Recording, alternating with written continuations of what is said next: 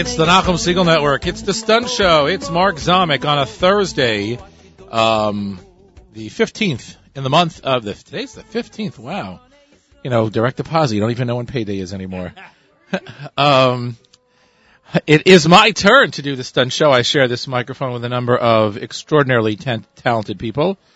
Um, my daughter among them. And, um, we are celebrating Thursday. I finally got my, most of the paint off my hands uh, from the big uh, NSN event tonight, uh, yeah, last night, and we are celebrating this morning. We're going to jump right into it. Um, WYUR, the um, the old days of WYUR, and uh, our first guest. I know this might be shocking to you, but our first guest today is general manager of. Let me see if I can guess this. Um, 8045? 83, 84. 83 for Nachum Segal. Hello, There he Nachum is. Segal. Right, because it was the year before I started YU. You were never part of that WYUR administration? Um, not, no. No, not. I was uh, my for I, I graduated high school in '84. Right. So, Boy. um, so my question is, and to you, it's sort of like this is the softball question. Um, if I here you finish the finish the statement. If I wasn't, uh, if I weren't involved in WYUR, I would have never. Well, I would have never have done anything, I think, in my entire life. Say it's probably a more it's a more difficult question for the rest of. Uh, I'd probably still be sleeping on my parents' couch somewhere Right. if I wouldn't have been on WYUR. Uh, yeah, I mean, and none of this would have ever happened, which is so hard to believe when you think about it, but Right, and the choices we make. You'll let me know when the next caller calls in, right? Okay. Um, so uh, we have a number of special guests hopefully calling in today, and um, so one of the the, the and we probably I'm sure we've discussed all of this on the air at one point or another. I'm sure you spent more time at WYUR before you were general manager because your first, literally your first week as general manager, you got the job, right. job at FMU Yeah. And end up moving Yeah. out of the dorm essentially. Elchanan Right. Weinbach had Elchanan Wasserman had his own room, Correct, yeah. second floor morgue. He was the only guy happy about about me being offered the job. Guy has the best room in the entire campus, and it's only his. Exactly.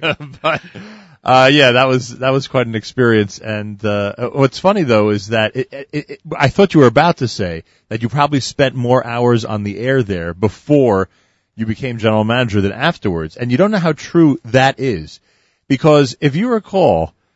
Eh, People who were addicted to radio and obsessed with it and really were developing a total love for it thought of every excuse to be in that studio. I would, Oh, yeah. I would engineer the board for a an audio replay of a Yeshiva College Maccabees basketball game just to be there between 11 and 1 on a, on, you know, during the night. when we have occasion to be on the campus, by the way, um, which happens more and more now, thank God.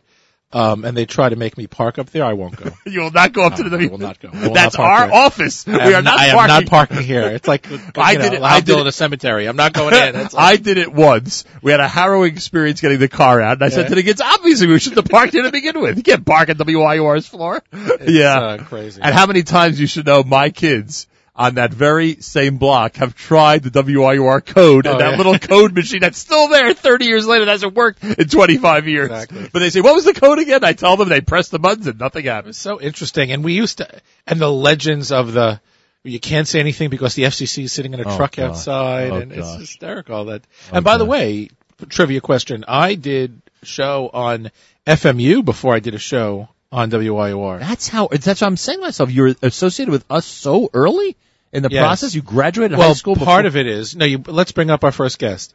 Who do we have there? Um, so our first guest is, I would say, this guest was the general manager when you were general manager in Abstentia, Oh, Robert. Robert Katz. Hello, Robert. It's impossible for Nachum to be an abstention on anything. I'd like to know how Robert can think of anything if the Mets are playing a deciding game tonight. That's what I'd like to know. I'm, I'm having trouble focusing on this conversation. What station is this? to, be, to be fair, Robert agreed to appear when we thought the game would end at, in four. The series would end at four games. Um, do you know? Do you know? I actually know two people, two Met fans, who flew out to Los Angeles today for the game. Are you serious? That's I love that dedication and passion. I love that. I know two different guys. They don't know each other, and they're both on a plane right now to Oh. Los Angeles. Unbelievable. By the way, That's t- unbelievable. As a st- as a field, Chavez Ravine is not necessarily in the top we were there together. twenty-five. You and I were there together. correct. Yeah, You know, it- it's- I've been there also. It's not that impressive. It's Robert- got great history, but On the topic of sports, I was just telling Mark how in those days, uh, back in the early days of WYUR, I was so obsessed, passionate, and in love with radio from the very beginning that I would think of any excuse to have to be in the radio studio. I was saying that I would sit and engineer the board if there was a replay of an audio cast of a yeshiva college basketball game that had to be on from 11 until 1 in the morning. Anything just to be there, to be in that environment. It's hard to explain to people what it's like to be addicted to radio, but um 'cause I don't think people can understand. You know, they've heard of you know other addictions. You know, God forbid. but but we were addicted to radio. Oh. We we we we were drawn to that that door, and once it would open, eh, it, it, that was our world. It Do was where we all felt comfortable, and we, all. We, all used felt to have Nachum. You, Nachum and I used to have endless conversations. of Larry King versus Ira Fistell. We used to have endless radio fights on different hosts. That was like the, the, the heavyweight match was always Larry King. yeah, and because it was Ira nighttime. Yeah, I, I mean, I mean, who? Uh, we might be the only three people in the world talking about Ira Fistell right. in the last month. That's for sure. But the fact that you, we all know who Ira Fistell is, I used to call into Ira Fistell. Do you know? But you know, you know what I remember. You, you mentioned the passion and and the, do you know that I'll never forget? We're going back now almost 35 years. One of the first interviews you ever did on WYUR, you'll recall, of course, Yes, I do. Bill Mazer and Oh, Marv Bill Albert. Mazer, yeah, Remember Bill Mazer and Marv Albert? Now this was, I mean, you talk about the get in radio for a Jewish kid. This was the get to get the two of them on a show. Robert Kat- Katz walks into the morgue, which of course is Morgenstern Hall, and he sees me and shows me the flyer that you know what was going to be on that night or a couple of nights, whatever it was, of these two guests.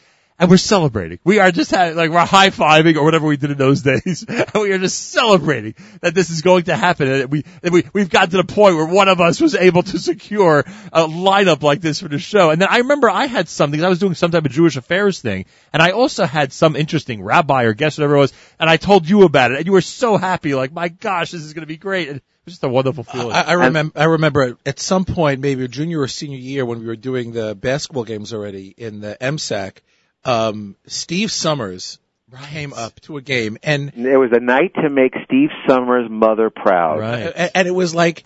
You know, it it was like building for weeks that Steve Somers is going to be here, and they like he walked from the subway in a pair of jeans and a ripped tee, like it was like, you know, this And, is and what- by the way, why you beat Polytech that night, 83 to 43. You remember this? Yes, and later that night on his show, Steve Somers said Yeshiva trounced Poly Drek by 40. last Shabbos, um, Jan Levine was a guest in our shul. Jan Levine. the man with the lowest equilibrium, equilibrium level in the I remember that's the the minute he walked into shul, I said to the guy next to me, "That guy has the lowest equilibrium."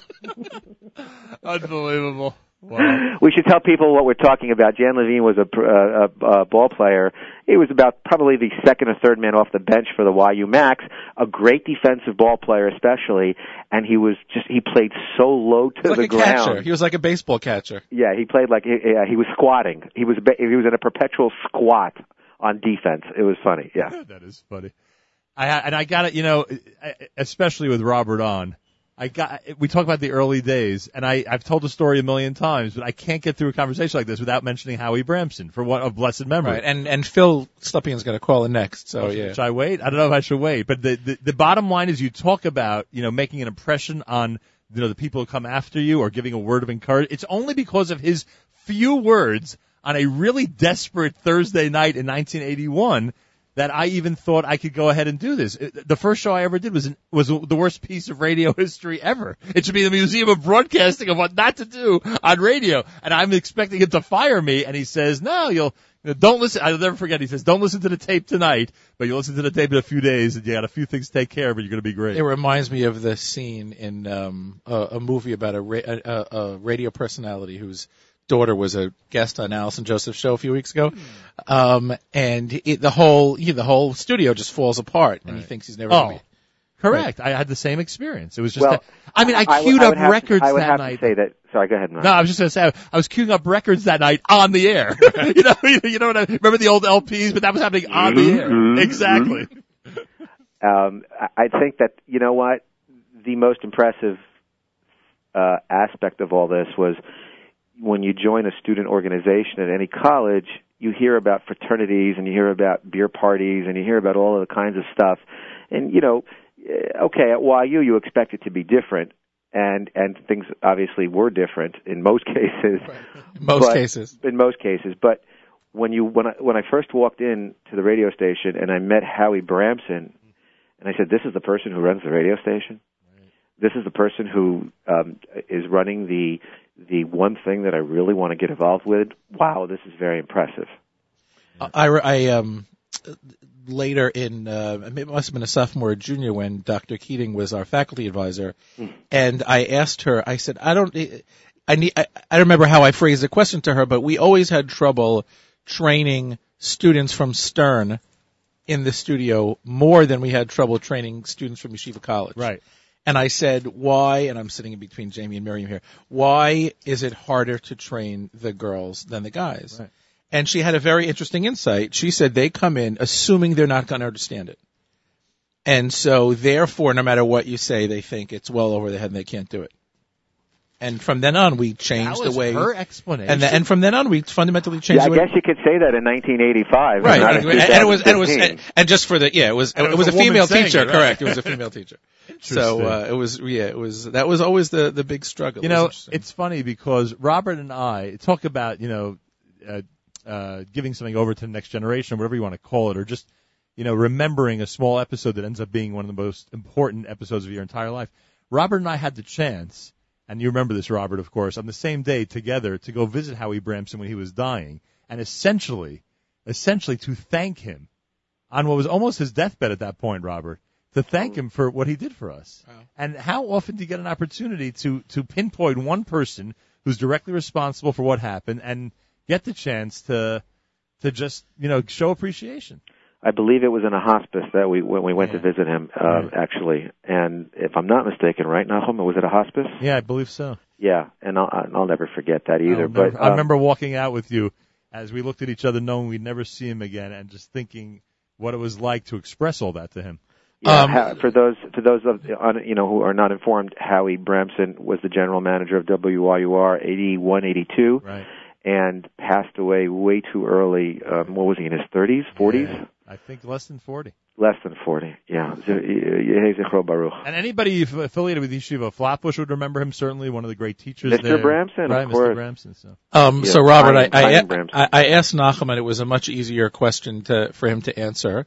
Um, I'll, I'm going to ask everybody who calls in today. Um, fi- finish the sentence. If not for WYUR, I never would have.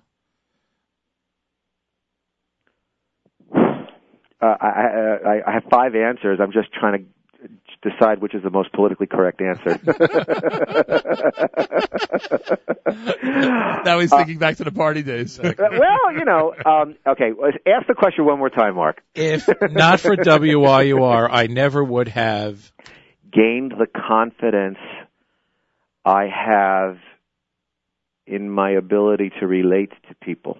Okay, and, and by the way, we didn't really properly introduce Robert. Robert's the the chief development officer of OHEL, so somebody certainly at the top of his game in uh, in the fundraising field. And his year was 84, 85? his year 8045 and he by the way is the answer to the trivia question is why I ended up um, hosting shows on WFMU before I hosted shows on WYUR. Robert's the answer? Well, yeah. Oh, you had to know this was coming, Nachum. I mean, I when honestly he don't- asked I don't- me, I don't this is know like this. bait. I, I'm a fish Oh, he swimming in the water. he wouldn't give you a job. I'm going. He wouldn't give you a job. Probably. That's Yeah, great. you knew this was coming. I was Oh, like, that's all right, I'm going to go. I I just at what point in the conversation? and I told him I had to get off the phone at a quarter past the hour because just that's to try radio talk. It. Exactly. For for those for those listeners, quarter past the hour. And so um I, I knew it was coming, but uh You mean Robert knew you had no talent before we did? exactly. He was able to recognize that. Robert recognized I was always a better producer than I was a host. There you go. So, uh, what are you going to do? Anyway, Robert, I know you have to run. Thanks, I re- guys. we really, really Rob. appreciate it. I mean, Thank and- you very and- much. And, and, and if it means anything to to those listening, we all know that we could go on for hours, Oh, yes. Oh, yeah. and we all know that we could have a campfire going and, We and should just do that. Remember, we had the 18th anniversary Yeah, when, when, uh, that was great. when, when uh, Howard T. Koenig was station manager. yeah, we had the dinner in Belfer Commons. That Yeah. was great. Yeah, we could, we could do this for hours. Those were I mean, days. it was. Uh, I, I only hope and pray that everyone, at some point in their lives, had the amazing experience, the kind of experience that we had at WYUR. Yeah. Awesome. Well said. Thank you, Robert. Bye bye. Thank you. Um, yeah. Hey, and by the way, i- it's so interesting because I think you'll hear. Um, Can we some- tweet that out, by the way? Robert knew you had no talent for the rest of us. do? Exactly. Yeah, it's fine. Um, the uh, that um, I mean, Robert always had, and you had said this, probably the best voice. Oh, come on. Arguably the most talented person to ever walk out of WYUR. Right, and and and and again, it's something that comes up um, on JM in the AM Oh, all the time. Right, Come on. he He's would have just so been. freaking smooth. he would have well, been. Robert and I had discussed 30 years ago. There's Right. no doubt he would have been a a um, four major sport major league announcer. Uh, no question about it. Sure. I mean, Um, especially and- now in an era where there's a million of them. And so, um, and, and the one thing that I would add is that the story goes by, you know, the, that Robert's story that he's told many times, that um, one day when he was interning at uh, WNBC, um, the general manager comes in and goes, "I have an open slot. I need the two of you." He points to two guys to do a demo for me. Whoever does a better demo is going to be an open slot. And Robert says, "When's the slot?" He said, "Friday night." And he turns to Mike Breen and he says, "It's yours." Correct. And those are the listeners. Just Google Mike Breen. And when see I it's when I he's the announcer for the NBA. correct, and when I see Mike Breen, which has happened once, I sent him regards from Robert Katz, and a big smile came to his face. So our next guest, you can come back to your previous conversation, is uh, Phil Slepian. Hi. Welcome to the welcome to the Nachum Segal Network. You Phil. obviously mean the legendary, the legendary, the legendary. Legend in my own mind. um, wait, so I have one question before one uh, uh, question. For some reason, I have in my head, and I'm sure I've said it to you 20 million times in the past tw- uh, 15 years, and you've never corrected me, that your nickname was Phil Funk. Is that true? That, that was my on-air name. Oh, what's his on-air. so I did not make that up. That was my show's name. You know, uh, it was it was the Tidal Wave show, which was basically a modern rock or new wave type show in the early '80s. That's that, that was my swan song at YUR because by then I had already been station manager and finished with that. Um, but I, I was it was the Tidal Wave show with Phil Funk because Slepian saying it on the air, if you can say it without getting the mic screen all wet, is just you know that's an accomplishment You right had there. you had a co-host, or you did that yourself? Uh, I started out in the fall with a co-host who transferred out of the school in the middle of the year. So then And- I got the the whole big hour and 15 minutes to myself. And so. give us give us an artist that was typical on your playlist, so people would understand. Typical playlist artists could have been uh, people that, that would hear that would still know about them now would be groups like the Clash, Oh, uh, stuff like that. You know, at a time when rock and roll to most YU students meant Billy Joel right. Or maybe Kiss. Right, it's not. Okay, so I so I was trying to you know uh, I was trying to bring you know Adam and the Ants and I was trying to bring uh, some so, you know, British import, British new wave. Uh, Phil was trying to make it a real college radio experience. trying because that's because that's actually you know don't forget I was a transfer student into YU. Right. You know I had gone to Johns Hopkins as a freshman, and the year that I was there was the year that they went from a carrier current station to uh, a low power FM broadcast station, Oh, like right. a 10 or 15 watters. So for the people that were doing the the shows, and I had a show there. Uh, you had to run down to downtown Baltimore and get your F- FCC license. Right. In those days, you couldn't go on air without an FCC license. I still have mine somewhere. Me too. Y- Yep. Yeah, I, I I definitely saved mine. It's long expired, but uh so we You don't give them out anymore, by the way. You don't need Yeah, one you don't need anymore. one anymore. No, I know, no. So they they dropped that requirement years ago, but at the time you had to have it. Uh so so then for a few months I had a weekly show when, you know, we had 10 or 15 watts covered most of downtown Baltimore. You know, so uh That's so it was kind of good. fun. You know In those days I was a prog rock guy. you know, it- what's super interesting is so you know the question of how we meet people um, over the course of our life. So Phil's in-laws, the Hollands, live across the street from us. yeah, How do you that's like right. that? So that's how you know. So They Phil, know he's a radio legend. or I don't know. So um, so Phil, and they still let him marry the daughter. Um, so uh, They didn't know about any of this before they, I married his Phil frequents the Young Israel of Teaneck on the Chagim, and Yep. so when we saw them on uh, when I saw him on Sukkot, I asked him. But I've obviously you know spoken to Phil. We walk back from shul occasionally, and I never until this very moment heard his radio voice. Oh. And I don't know if it's well, turned it you know, on. I'm getting over a cold, so you're still not hearing it. no, but it's So- just the whole rhythm of listening to Oh, him, and when you cut, he's smooth. you it just it's He's Phil is what year? What year were you general manager? Uh, well, uh, general manager was my second year at YU, so that would have been uh, let's see, uh, 80, 81. Wow. So you were right there, right before Howie. Yeah, I, I I was instrumental in that. See, all right, so here's so you know I, I made a few notes so that I wouldn't get all over the place. But so I, I show up at YU, you know, and I've always been fascinated by radio and music and you know broadcasting. So I figured, okay, here I am at YU. I'm going to get involved with the radio station. And those were the days of you know Josh Kaplan and uh, Right, was it Al Klein? Uh, No, um, Who was a Klein? Klein was the station manager uh, when I got there. Uh, I can't remember his first name, but um, I was in, I- I, was in I can't believe it doesn't ring a bell know. for Yeah. me. A yeah, he was he was station manager, and we're talking seventy nine eighty. Can't believe it Okay, ring a bell. so uh, his name was Stu Stu Klein, maybe I don't know. I'm having trouble with the first name, but anyway, nice guy. He was a really behind the scenes guy. Uh, Josh Kaplan was, you know, he was, you know, he made eventually made a career in media, so uh, he was totally serious about it. He made my voice sound like a, you know, like a uh, uh, like a 13 year old's going through the Yeah, change. You know, Josh was good. you know, Josh was the best, you know, and he and he he had connections at at NBC Right. And other places, and he, you know, he always, you know, he he was responsible for getting us all those those uh, carts, you know, that that we were able to put promos on. Uh, you know, he, he just showed up one day with 800 of them that NBC was getting rid of. I think he know. was even responsible for getting us to a couple of uh, radio conventions at that time that took place in Manhattan. I think that was his I- doing. That's possible. I think that was before my time, but I do remember once going to hear Don Imus Right. ad- address a bunch of college broadcasters. Right. I was at that one. Yeah, yeah, that was pretty good. That's when Don Imus was still uh, behaving badly. Right. So yeah, that was pretty interesting. But so so I show up and you know first of all you know so I'm coming in as a sophomore, but you know I'm new to the school. So I I you know I auditioned for a show just like everybody else did. Um, I'm trying to remember if I even got one. I don't, I don't think I did. But what happened was in very short order there was a a, a program director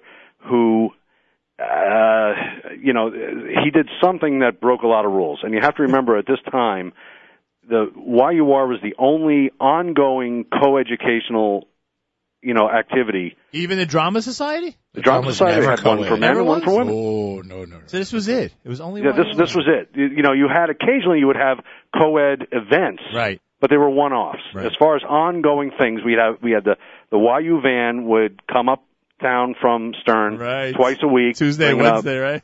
Uh, right, Tuesdays and Thursdays, See, bringing by a the time I- by- load of. By the Stern time I was there, it was every shows. night. By the time I was there, it was every night. Okay, well, it was twice a week then, Yeah. uh, and we had, you know, and uh, and the problem was that so this guy, I don't know exactly what he did. I wasn't told. I didn't really want to know. All I know is that he had to resign. This was we're talking September, October, early in the year. Uh, had to resign, and Josh, you know, saw that I had, you know, uh, an FCC license and some experience on the on air, and he asked me if I wanted to take over the program director job. So I said, great, you know, why not? So I set about trying to run the station the way that an FCC licensed station would have been run, even though we were not. Right. Which meant, you know, log books that had to be filled out, Oh, station no. IDs that had to be done every hour for that stuff.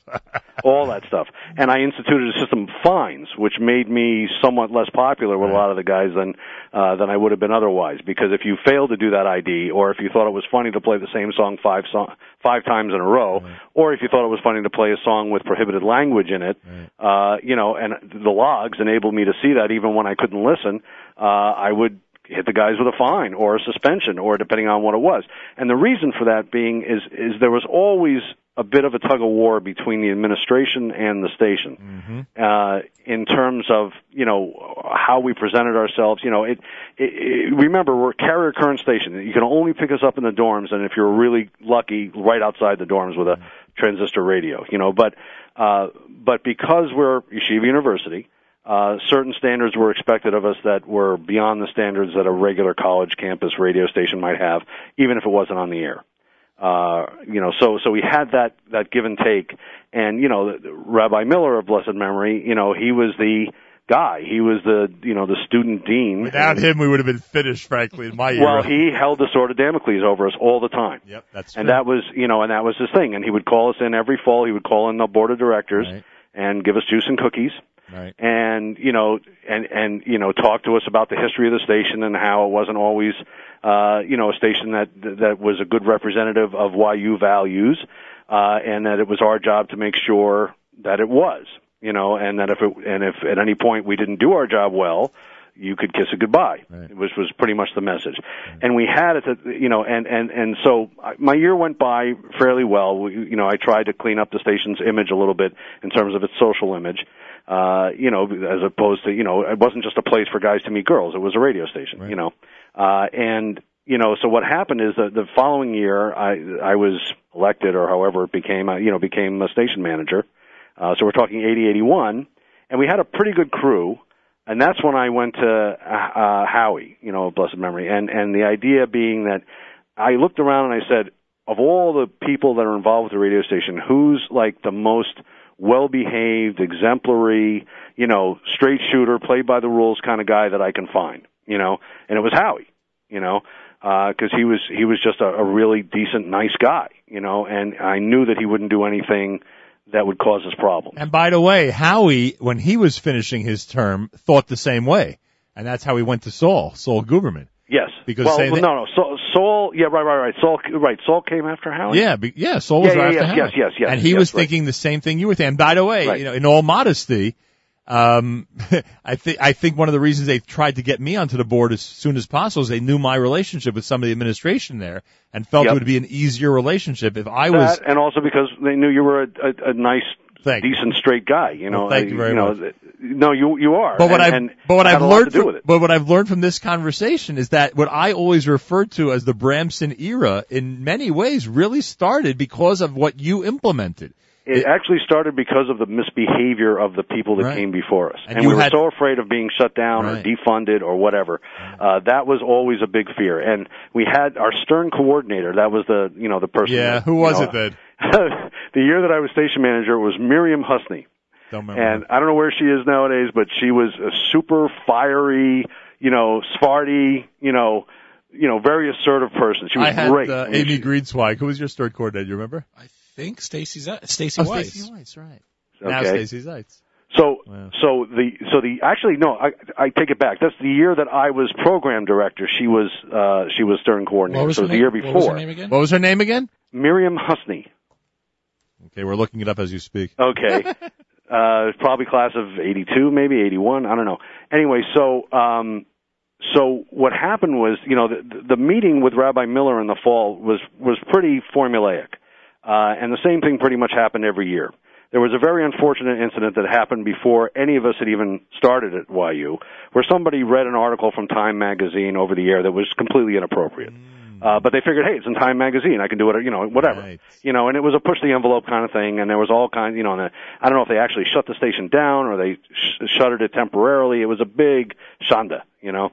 And uh, so we got together before the meeting, and Klein, who I can't remember his first name, uh, says to us, you know, this is how the meeting's going to go. Every year, we sit down with Rabbi Miller, and he's, you know, he'll welcome us and introduce us, you know, shake hands with everybody and say hello to everybody, and then he's going to go into this story about what happened a couple of years ago with this article in Time magazine. And Miriam, you know, she was like, you know, that happened before we got here, and we're not those people, and we're not going to do that kind of thing, and more, we're, you know, mature, and we're responsible. And and and and Klein said, I know, I agree with you, you're right, but you're going to sit there and you're going to smile and you're going to nod, and then when he's done, you're going to say, "We understand," and that's it. And you know, and she and, and she goes, "Well, we'll see about that." Yeah.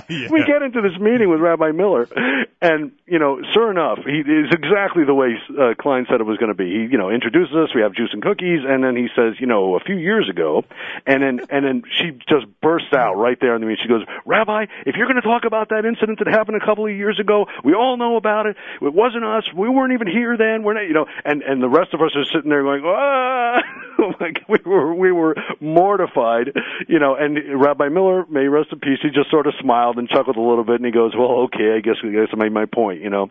But it was, it But was now you know. very funny. But now you know why we refer to it as the golden age because that transformation and the seriousness and the appropriateness that came into why you are at that time really led to an We all took it unbelievable very era. seriously. Yeah, it was yeah, it was it was a unbelievable lot of fun. And don't forget, in those days, you know, we're talking pre-compact disc era days, no right. internet, no nothing. So we had LPs. Pre-cassettes. yeah LPs, Yeah, and we had we had news programs, and we had sports coverage, real to real, reels. broadcasts of the Rub Shear, you know, uh, and, and we had we had Tanya on the air, Right. and you know, from the uh, from the Chabad uh, uh, shlichim that that were on campus. Uh, it was it was a very varied program. The, you know, the the big problem though was the technical challenges. You know, at at, at Johns Hopkins, there's a school of engineering. Okay, so you literally have guys sitting around with hot soldering irons Right. waiting for something to do. Oh, oh, you need uh, a new phono preamp? No problem. You know, they, they they're excited by this. Why you? We didn't have any of that. If something broke, we were we were in trouble. We had Howard T. Right, right. exactly. You had Howard T. and Sam and Sam, Sam um, Benson. Benson. And you know the few guys who knew how to use a soldering iron or they knew their way around a circuit board or whatever, they were like gold. will uh, ask him about that. I, I, before I let you go, I have uh, so I'm asking everybody who calls in Yeah. to finish the following statement. Uh-oh. If not for WYUR, I would have never. What? Hmm. Not for WYUR, I would have never. I think I, I would say ex- expanded the musical horizons for a lot of YU students. Okay. Very good. Very good. I, I think that's what I tried to do. Awesome. Phil Slepian, thank you for joining us. We really Great to appreciate talk it. to you guys. Thank you, Good luck with everything. Be well. Okay. bye-bye. Thank you, Mark. Thank you. I'm Not sorry for for See, I'm- No, not at all. I, it's, it still comes back to the fact I'm a better producer than I am a host. um, I don't know. I don't know what our next guest will say about that. Since he was there when I was there, I'm happy to welcome to the airwaves of the Nachum Segal Network the, the station manager when I was program director, or one of them. One of the two will speak to today. Robbie Zeitz. Welcome, Robbie. Hi, Mark. How are you? Um, I'm, you. I'm well. How are you? So I'm wondering, I'm wondering if the, the following statement is true. If not for WYUR, Robbie Zeitz would have never married a girl from Chicago. Are we saying that or, uh, Yeah, it's exactly what I was going to say. I didn't mean to steal. I, I didn't know if you had met her through WYUR or, uh, or, or, I, I did, and uh, I got. I was. I had the pleasure when I was uh, chief. Uh, I forget what it was. chief really engineer. Called. Uh, but I was able to uh, train train my wife Stacy for uh, for her show that she did on WYUR. And it was the last thing she ever listened to. You tell, just kidding. That is cor- that is correct. It's like Rabbi Yudin's line under the chuppah at my wedding. This is the last time you get to put your foot down. Um, so, uh, so we're just, uh, re- you know, reminiscing about, uh, about the days of WYUR and how, I don't know if it, we would say it changed our life, but it, certainly, um, for me and everybody else we've spoken to so far today had a, a, a very lasting impression. What would you, uh, how, what would you say to that? I would agree wholeheartedly. It was uh, it was really it was an amazing experience. Um, certainly never dreamed that coming from uh, coming from Montreal and never been exposed to anything like that that you know I would be on the radio. You know, given whatever limit we were in. Um, but it was really an amazing experience. It, I learned a tremendous amount about technical things, about music, about the business, and made incredible friends forever. And and I, and I would think that it's also it, it it was a tremendous amount of freedom that we all took the responsibility of very seriously. Yes, yes, and and we committed to being on the air for what, whatever number of hours we were, and we undertook, I think, some amazing um, things.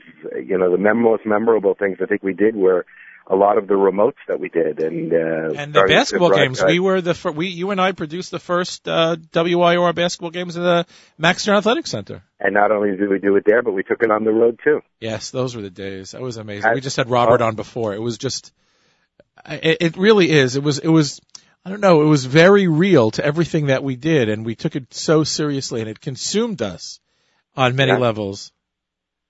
Yes, and uh, you know, I think that back then our biggest worry was were we going to get the new records in on time, um, or as my kids call them, the big CDs, um, or can we find a phone line that was far enough to stretch to a gym? It was unbelievable. Yeah. And, and by the way, I think that at least, the, you know, the first year we did it, the, the, the sports department was very accommodating to try to do everything they could to help us, that they thought it was a cool thing to add to the situation. Yeah, and I think it really uh, it, it it brought listeners in, and it it, it expanded the dimension of of uh, of the Macs and and and the broadcast. Um, uh, yes, and and you know until today, I mean the, the the truth is now it's sort of done separate from WYUR by Macs Live, but or the a lot of the stuff there, but it's just you know it it always made it feel uh, when I go to the to the Sarachek tournament when I would take the kids. You know, the, the athletes even take it very seriously. I, look, I sit behind Lior Hoden Shul and it still comes up all the time. Yep. You know, it's amazing. So anyway, I, I was for those people who haven't been paying attention for the past 30 years on, on, uh, in the Nachum Segal Network. So I was program director for two years. The second of which Robbie Zeitz was general station manager. The first of which Jack Abramowitz was station manager. So welcome to the air, Jack Abramowitz. Hello, thank you for having me. it, it is it is so interesting um, as uh, you know, because occasionally, you know, uh, many of us are in communication, certainly via social media all the time. Everybody's radio voice just comes right back when they're on the air. Although Jack, maybe you do it more professionally than uh, more often than we do, I guess technically. But uh, no, but I do I do affect the uh, the radio voice when I'm recording a shiur or if I happen to call into a show like this one. Certainly more uh, more radio voice than my normal speaking voice. Um, Jack works for the uh, Orthodox Union as the Torah editor. Is that the yes? I'm uh, the editor of OU Torah. OUTorah.org. Everybody should check it out. Some great stuff there. So, so I'm asking, and I have uh, Robbie Zeitz on the air as well. Um, and, and so the the first part of the show was sort of Nachum with Phil Slepian and uh, and Robert Katz reminiscing, and then it was really transitioning to the years that we were on WYUR together. And um, if if not for WYUR, Jack Abramowitz, you would have never what? I, I really couldn't say that the uh, the skills are all that fungible to my day to day life. Um, I mean, honestly, you know, how often am I asked to you know queue up a turntable? It doesn't doesn't come up that often, but if it ever does, I am ready. That's fair, but mm-hmm. what uh, uh what about your from a leadership management kind of uh, perspective and responsibilities? How does did you take away anything from that? Um, I think that it's it's a different kind of experience, but for people who have a certain personality type to begin with. I mean, for example, throughout high school, I was involved with with writing things. I'm still involved with writing things.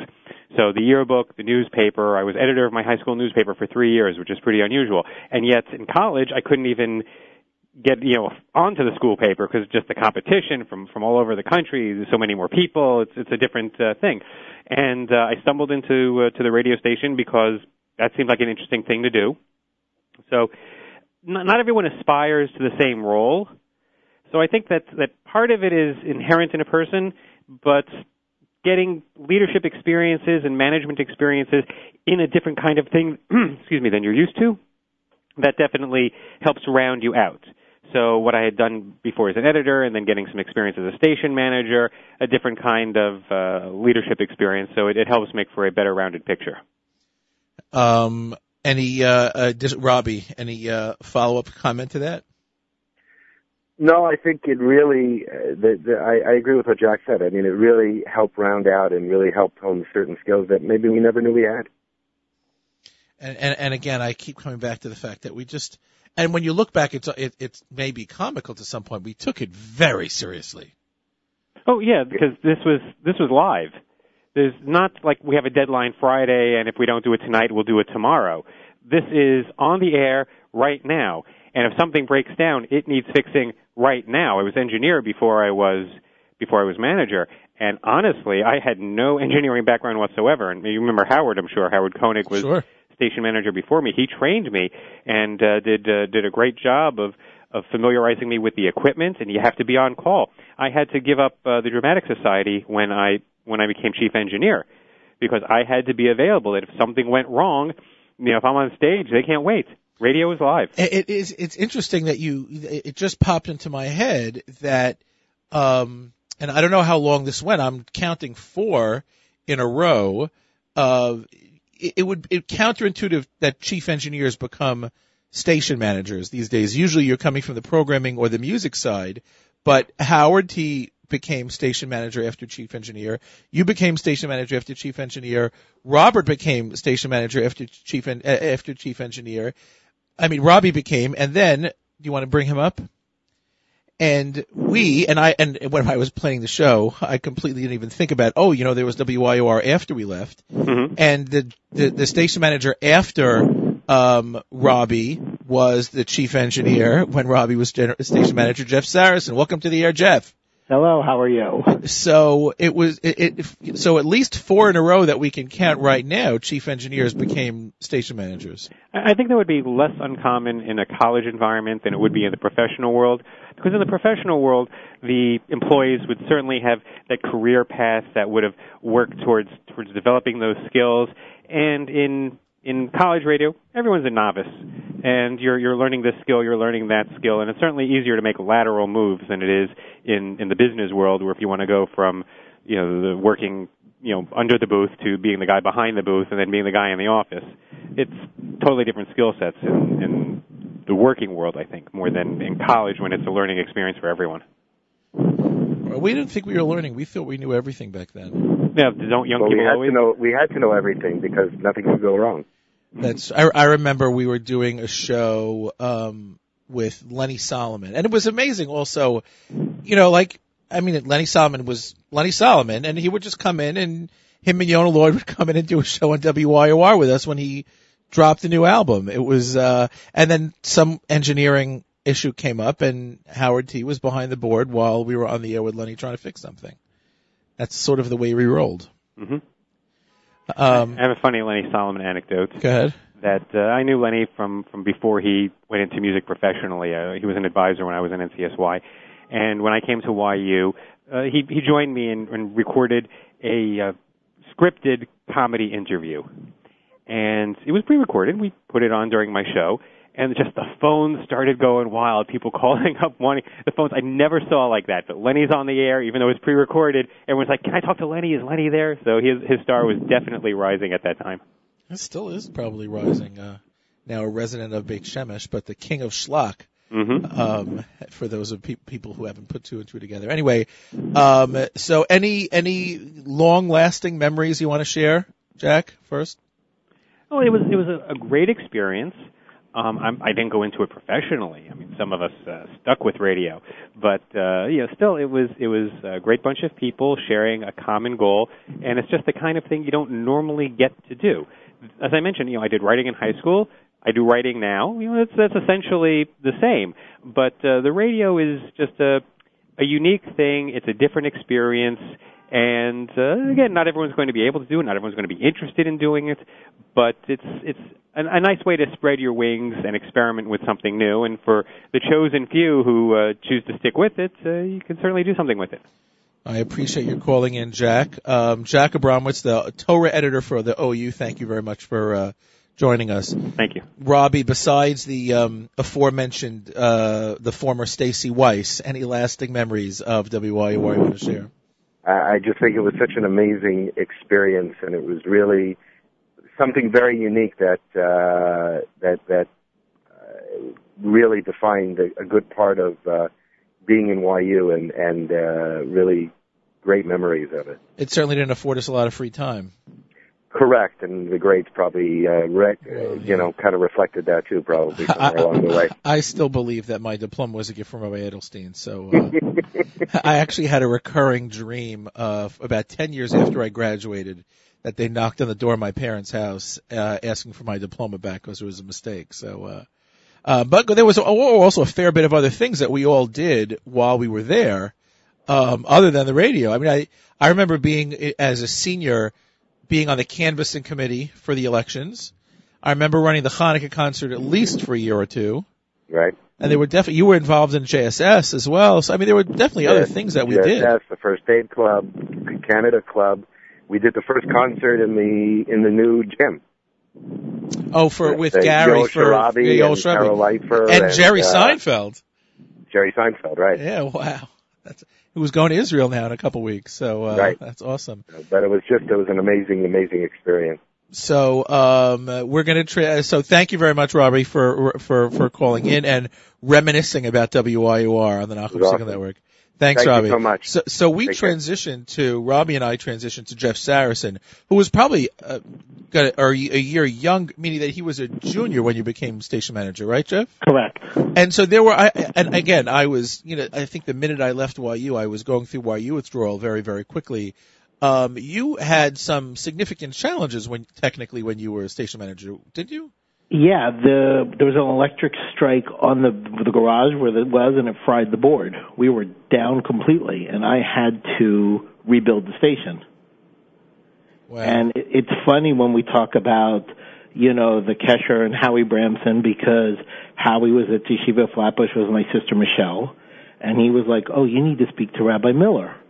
I didn't know. I'm from Charleston, South Carolina. I didn't know Rabbi Miller, Well, no one had gone into him for the station for years. Right. And he was so happy to be involved again on a detail level. I made this kesher with him through Howie to get the funding to rebuild. And not only did I rebuild in the in the old garage, then they moved us into Belfer Hall. So I actually had to rebuild once and move the station during my year. So uh, you were in Belfer before they moved to Schottenstein. Correct. Because they took over, they needed the parking. They kicked the, they kicked us out before the theater, but they moved us into uh, basically an office into Belfer. Wow, that's probably the best uh, home W- WYUR had in a, in a, before and since. Yes, What floor on Belfer? it was fourth floor, if I remember correctly. Fourth floor. Is that where the presidential suite is now? No, maybe that's Uh, a little higher. I don't know. Uh, Maybe, maybe you maybe you had the office before Richard Joel did. Um, so it, so so the question I'm asking all of our uh, guests this morning is: if not for WYUR, Jeff Saracen would have never what? I don't think I would be in life where I am today, actually, because when I was came to YU, they didn't think the kid from Charleston, South Carolina, was actually coming. So instead of being put as a freshman in Rubin, I was put onto the third floor of Muss. In the uh, in the old. Reeds building. In the high And for anyone who knows those old H blocks, there was no even direct access to the floor. So when I'd go back to my room, there were no posters, there was no internet then of this is what's happening. I had no clue what was going on on campus. And it was only because you brought me in, Mark, and bringing me out and seeing what was going on was I even aware of what was going on in campus because I was totally isolated. Wow. So it's made my friends and it's made who I am. Wow, that's amazing. I think that you're probably not alone in terms of, uh, you know, what it did. And I always have been saying, you know, for the past 40 minutes, we all took it so seriously. This was, it was like life and death, whatever we were doing on WYUR. Oh, we we stopped the classes that were you know missed and and everything. Classes? like- Who needed classes? Classes? You know, meeting, meeting, meeting the phone company again to get the lines turned on, to you know, learning how to get a transmitter running. Uh, how many hours I spent. uh we knew we might be moving, so I actually worked with a bunch of people um, there and had built the boxes modularly so that station could be moved from place to place at the time without having to rewire everything, hardwire every time. So how long were you down during that year? Down for three and a half months Wow. because I couldn't. Uh, I had to get the funding. You know, worked. Uh, you know, you helped. basically and, a whole you know, semester. Picked the board and everything, but then I had to get the funding, and nobody wanted to release. Uh, you know, all the money that wasn't expected to rebuild the station. I almost remember that the disco with radio systems, right? Was that the name of the company? I think so. Um, and so basically you were down for a whole semester. Yeah, well, down, but I was working hard every day. Oh, you know what I mean. But you were off the air. I'm sorry. we were off the way, air because uh you know had to because we didn't have the it was gone. I mean, the, the, it was shot. The board was gone. Right. Or because of faulty wiring or some Yeah. such thing. Wow, that's amazing. Um, any, uh, well, I guess I would say any, uh, it would be almost redundant, any lasting memories. I mean, that's really your, your initiation by fire to life is to, to take on a project like that when, you know, in hindsight, you probably think, what was I crazy? Oh, I, crazy, and you know, you were gone. Robbie was gone. Sure. I was a junior, and it was like, okay, this is it. You know, you've got to do it because no one else is going to do it. Wow. And people are like, what are you working so hard? It's like it's the radio station. We have to do this. And I think if you think of all the clubs in YU, a lot of them change. I don't know now, but then it would just change year to year. Who's coming in? Who's coming out? With the radio station, we really set. You weren't only working for yourself then. The people before you set you up, and then you're training the next people to make sure it continued from year to year. Who did you, who was, did you do it for one year or two years? I did it for one year, um, and uh, it was Larry uh, Rosenblatt who Wow. took over. There are a lot of connections to, uh, to, to, to the Nachum Segal Network there. So Larry, Larry Rosenblatt and Matis Weingast are married to sisters. Um, so that's, uh, one of Larry's connections to the, uh, extended, uh, Nachum Segal Network staff. Wow. So Larry took over from you. Um, and it was so interesting, and I appreciate your commenting to my Facebook post early in the week. But you know, I, I had been thinking about doing a show like this for some time, and what what what flipped my what flipped the switch for me was I knew I had to do a show this week. I knew I wasn't going to get a chance to record it, which meant that taking calls was actually easier because I didn't have to worry about pre-recording them at home. And Phil Slepian was in shul on um, on uh, on Sukkot, and he was a former general station manager at WYUR, and so it occurred to me, oh, let me let me ask Phil if he wants. And once Phil said yes, and I started uh, poking around to our other guests, so um, it worked out uh, very well. I appreciate it. So um, I, I I appreciate. So Jeff Saracen was station manager from 88, 89? Was that Correct. It? 88, 89. Very nice. So thank you, Jeff, for calling in. I appreciate. it. I know how busy you are. Um, Yeah. We appreciate your time, and um, good luck. We'll uh, see you. Um, I don't know tomorrow, Shabbos. Yes, whatever. see you soon. At Thanks a some point. Thanks, Jeff. So um, this is Mark Zomick. This is the Stunt Show. I should have done, done that 25 minutes ago. I guess uh, I am definitely a better uh, producer than I am a host. Um, this is the Stunt Show on the Nachum Segal Network. Who's up next? So you just sent out the new schedule over on me. No, who's up next Thursday at one o'clock? Um, of uh, uh, our uh, everybody still refers to as executive assistant of Remy, but you have a new title, don't you? What does the business card say? Um, I don't know. I was uh, managing director, I believe, but uh, but the other one has a better ring for on air. Like executive assistant of Rummy has a better on air ring, I guess. A better, it flows better for a title. So Yeah, I didn't get a chance to talk to Nachum during the live lunch. Nachum mentioned to me that he uh, he had posted something with everybody's title, and he listed me as music director, which I said fine because he's he's referred to me as music director for the Nachum Segal Network for a while. and it is Mark Zomick's album of the week and so on. Yeah, that's fine, even though you end up picking it half the time. Um, uh, I, I did think though that considering the fact that the title is my entire salary, that's what I get paid to be here. I think it should be something, you know, Grand Poobah or, or, or, or, or some bigger. I was thinking of, of Grand Vizier, but I think that's a translation of Haman's title, and I didn't want to go there. So um, I'm sure you can put in a request. can, uh, uh, You've al- got some pull. al- although I'm not sure, I don't know if they're listening in the car.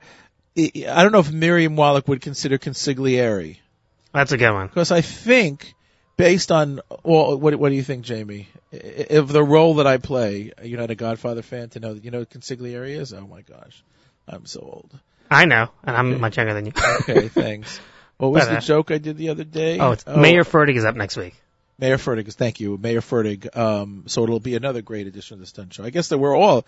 It's me, Mayor Fertig, Jordan B. Gorfinkel. He's the only one who has a middle initial.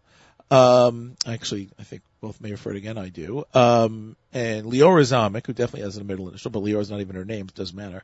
Um, Sammy Schechter. And, um, wait, One more, come on. Wait, He's got a blog. Mark.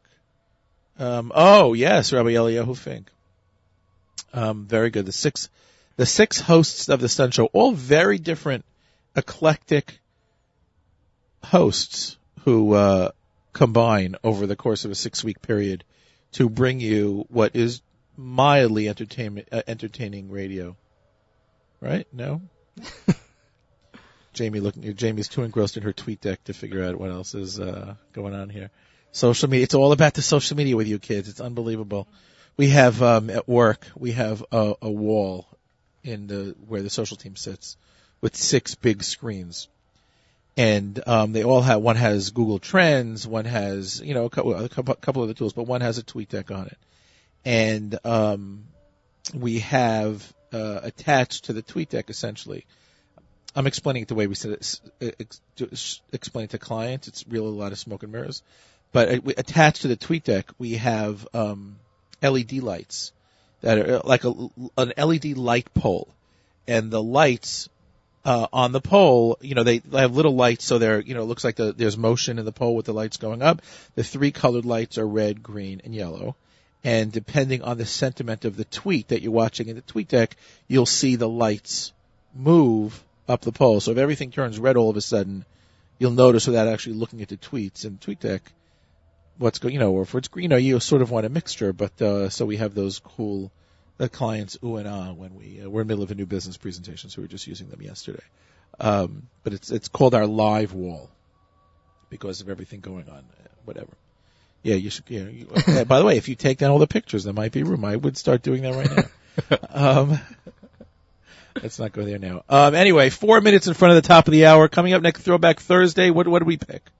Uh, we got from October 22nd, 2003. It's uh, Yossi Green is on, and he's on with Ohad, and they're introducing Ohad to the world. Like it's the first album, Wow, and it's a really cool. great. I I listen, and some of these things, you know, they're not labeled from back then, so I just Right. happened to come onto these interviews. It was actually really cool. Here, Yossi Green really excited about Ohad, and them just really enjoying him, and just being like, just how incredible he, w- you know, he is, and just hearing it for the first time. It was, it's a great interview. One of the projects that we have to start working on, which will come up on the status call tomorrow, is how to better capture correctly metadata. You know, in terms of trying to get all the, you know, when we have all the music stored in one central location, but Ohad's name, for example, is probably listed five or six different ways. Ohad, Ohad Moskowitz, Ohad with an exclamation point, Ohad Moskovitz, Ohad Moskovitz with an exclamation point. So it all gets all very confusing. We can try try to have to figure out a streamline. But another good opportunity is to go back, especially on the shows that we've done, at least for Throwback Thursday, to capture what was really in the show. Now that we've gone ahead, I mean, it's very linear to go back and start correcting it, but it may be an opportunity to find some good old content. Yeah. And I would say back to our previous conversation for those of you who don't know who picked the album of the week, if it's Sherwood Goffin, it's probably me. Sometimes I'll have uh I'll have an idea. Um certainly around Yom Tif, you know, well that's I mean pretty much that Mordechai and David album will, will definitely be one of the weeks of Yom Tif every year. Um and the Sukkot album will be if there's an album of the week during Sukkot. Um, but there are definitely some that you could probably tell are mine versus what everybody's going to pick. Or uh, if someone has a new album coming out, maybe, and they have a really old album, like that would be a classic album, we like to highlight that, you know, so. There are some real classics that we should go back to the old Rabbi Sons, the old the old Mordechai and David, which pe- people probably can't believe is Mordechai ben David. We'll take requests, by the way, if you want to post to our Facebook page or post in the app. I didn't even check the app during the. Uh, I was going to log in. Somebody have the app up to see if there are any comments here. Nobody's even listening. Doesn't matter. Is there an official, I forgot what's the official rule as far as what has to be in a classic album? How old does it have to be? or- Ten years That's it, 10 years? has to be ten years. That was the. Um, that was the uh, the ruling based on my conversation with uh, Mr. Segal that uh, we needed to be uh, a 10 year old album to be classic. I guess technically it should be longer than that, but um, you know we don't always have a great record. Um, we don't always have a great record uh, when uh, we don't always have uh, have records of when the record was created. So 10 years was generally arbitrary. I think we usually mostly music is our guide, right, to tell us when an album was released. So it's all relative. Anyway, I got to wrap this up. It's it's 159. What do we close with? You can just close with the The opener? the the, the Baishanim, right. which is our family theme song. Baishanim Rachmanim Golden Lake Chassidim, because my grandmother's main name was Berg. Bays Reish Gimel. Anyway, Oh, long heck. story. That's a a great story album. for another show. This is Mark Zomick on the Stunt Show. Mayor Fertig behind this microphone next week.